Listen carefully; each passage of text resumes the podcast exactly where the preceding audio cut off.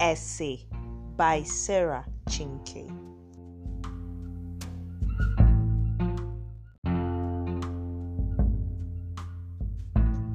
Mother, you golden one, the one who is also dark and dingy, gatekeeper of the seas, fierce and unforgiving, the one who gives with the right hand and takes with the left hand the strange, mysterious one, human now, goddess next. I am back at your gates. It has been years, quite a very long time. Years since you first heard my pleas, and you granted my impossible request. I have not forgotten. I will never forget. You granted my request, and I never returned to say thank you. I never returned as you asked me to. But how was I supposed to take my newly born baby to come to the center of the village, the center of nowhere, in the deep, dark night, just to pay homage to you? How was I supposed to stand by the path leading to the left with my day old baby all through? all through the night to the morning just to please you and just to say thank you. I couldn't. What you asked of me was impossible, and you knew it. Is that why you dealt me a heavy blow like you did? Is that why you took my bundle of joy, including all the joy and happiness that you never gave me? This is the diary of Isoke, mother to Essie.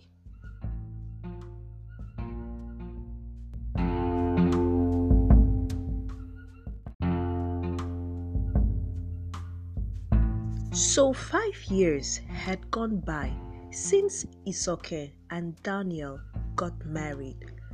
They had no children yet. And no one could actually decipher why this was. One day, Epa Egwaku and his wife traveled all the way from Benin and they showed up in Jos to see their daughter Isoke. Paegwagu wanted to know what was hindering his children's fruitfulness. Even though they all knew that Isoke will eventually have a child, they couldn't take any more chances. So, Paegwagu asked Daniel if he was man enough, if his sack had enough seeds, if he was ready to make a baby. All his questions were so patronizing,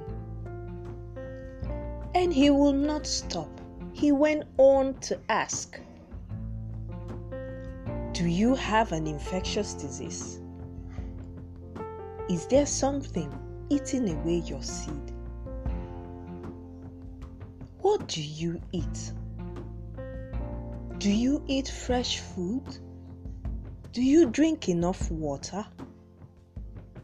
Have you tried taking meals made out of unripe plantain and chicken.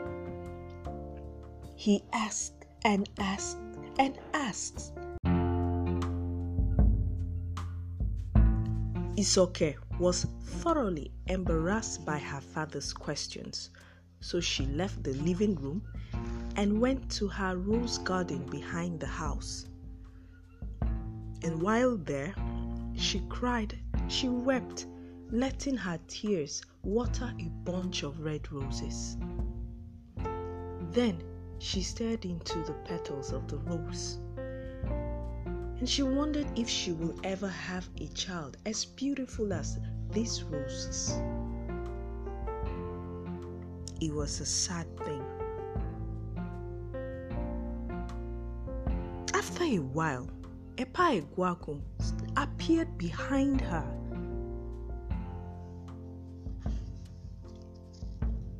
And he began to talk to her. Isoke, my daughter, you know how much your mother and I have been excited raising you as our only biological child. You know that we have given everything to see you grow into your best, best self. And we have always dreamt that your life will be much better than ours. If it were up to me, you will marry the son of the head of state, son of a minister, or a general, a prince, or some businessman who travels all over the world. But you chose a banker with little family background, one who grew out of uh, you know, a family with only one child as well. That was not my original choice for you. But now, I regret not stopping you from marrying Daniel, for your husband has refused to put you in a family way.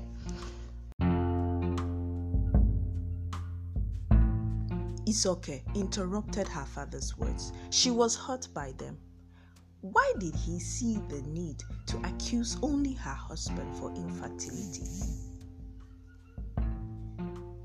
But her father will have none of her outbursts. He needed a male child from her to carry on with his legacy. He was old, and her mother was getting old as well. They had everything, they had so much wealth. They only wanted to pass on the wealth to their daughter and to their grandchildren. This delay was not good for anyone at all.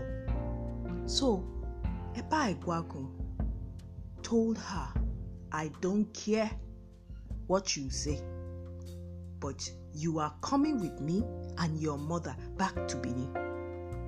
We must seek a solution for this delay. Yes, I know you have your faith, you have your religion, but we have our old ways that worked for us in the past. Before you were born, after your mother and I waited for over eight years for a child and none was forthcoming, your mother had to perform some rites. She had to perform some ordinances based on culture. And after a while, she finally got pregnant with you. Isoke will have none of her father's advice. And after he had left with her mother back to Benin, she visited Prophet Abraham, who was well known and revered in the city of Jos at that time. And immediately she got to his office before she even opened her mouth to talk to him. He gave her a very cheery news and he informed her that God had heard her prayers. And truly, during that same month, she conceived of Essie and gave birth to her nine months later. everywhere was agog with celebrations. Everyone was happy. They had a very, very glamorous naming ceremony for the baby. And Isoke, with her daughter Essie and Daniel, started a very new happy life. They raised their daughter, giving her everything, and she was a princess in that home. One year passed, two years passed, three years passed, four years passed, five years, and no other child was forthcoming. Soon, Daniel began to get agitated and his behavior began to change. He started going to work early and coming back very late. And Isoke could see the signs that if she did not have another child soon, that her marriage with Daniel may disintegrate. So she packaged him and they together took along so many beautiful gifts for Prophet Abraham and they went visiting him again. Do not seek for another child. This one child is all I see for you, Isoke. In her, you have gotten 10 children. Isoke was heartbroken. Daniel was so angry. They left Prophet Abraham's office that day, very angry. They even forgot to give him the gifts they had in their boots. A month later, Isoke was in Bini. It was two hours after midnight. She had on her head a very big basket. She was wearing white from head to toe. The basket had two hens, one cockerel, one piece of yam, two eggs, several ornaments, incense, and things wrapped in green leaf with strings, things she knew nothing of. Her mother had put the basket together for her. She was walking straight to the place where three food pots meet. Once she got there, she dropped her basket on the ground. She looked around her. It was pitch dark. All she could hear was the sound of little birds chirping here and there in the dark trees, but she could see nothing and she could hear nothing else apart from the nature around her. And she was scared, scared like she has never been before. Turning back to her path where she came from, she could no longer see it. She was trapped in the middle of nowhere. She spinned around and she lost direction completely. She went on her knees and she began to weep and cry and beg that all she wanted was another child, a male child. After an hour of crying, of weeping, of looking around to see if she could find her path home again, she saw someone approaching from afar, from where she did not know. It was a tall figure someone above six feet. She did not know why she began to tremble, but a certain and a sudden fear came upon her. Footsteps from all over, but only one person was approaching. She could not run.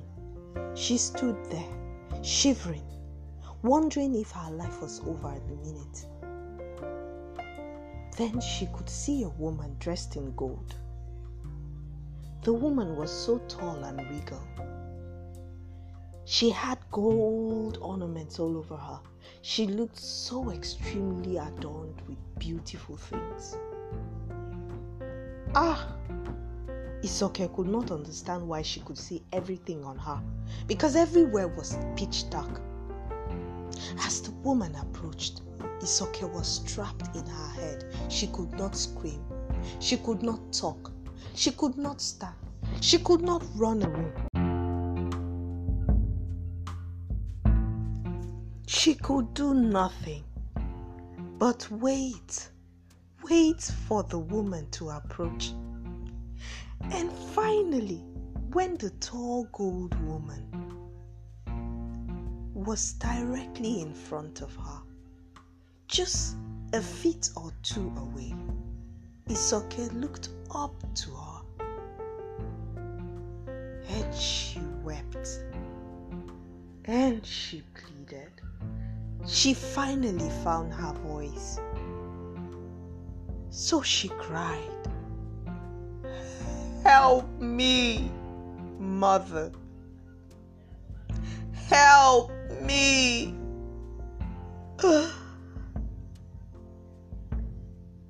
And in her mind, she knew this may be the last day she will spend in this world.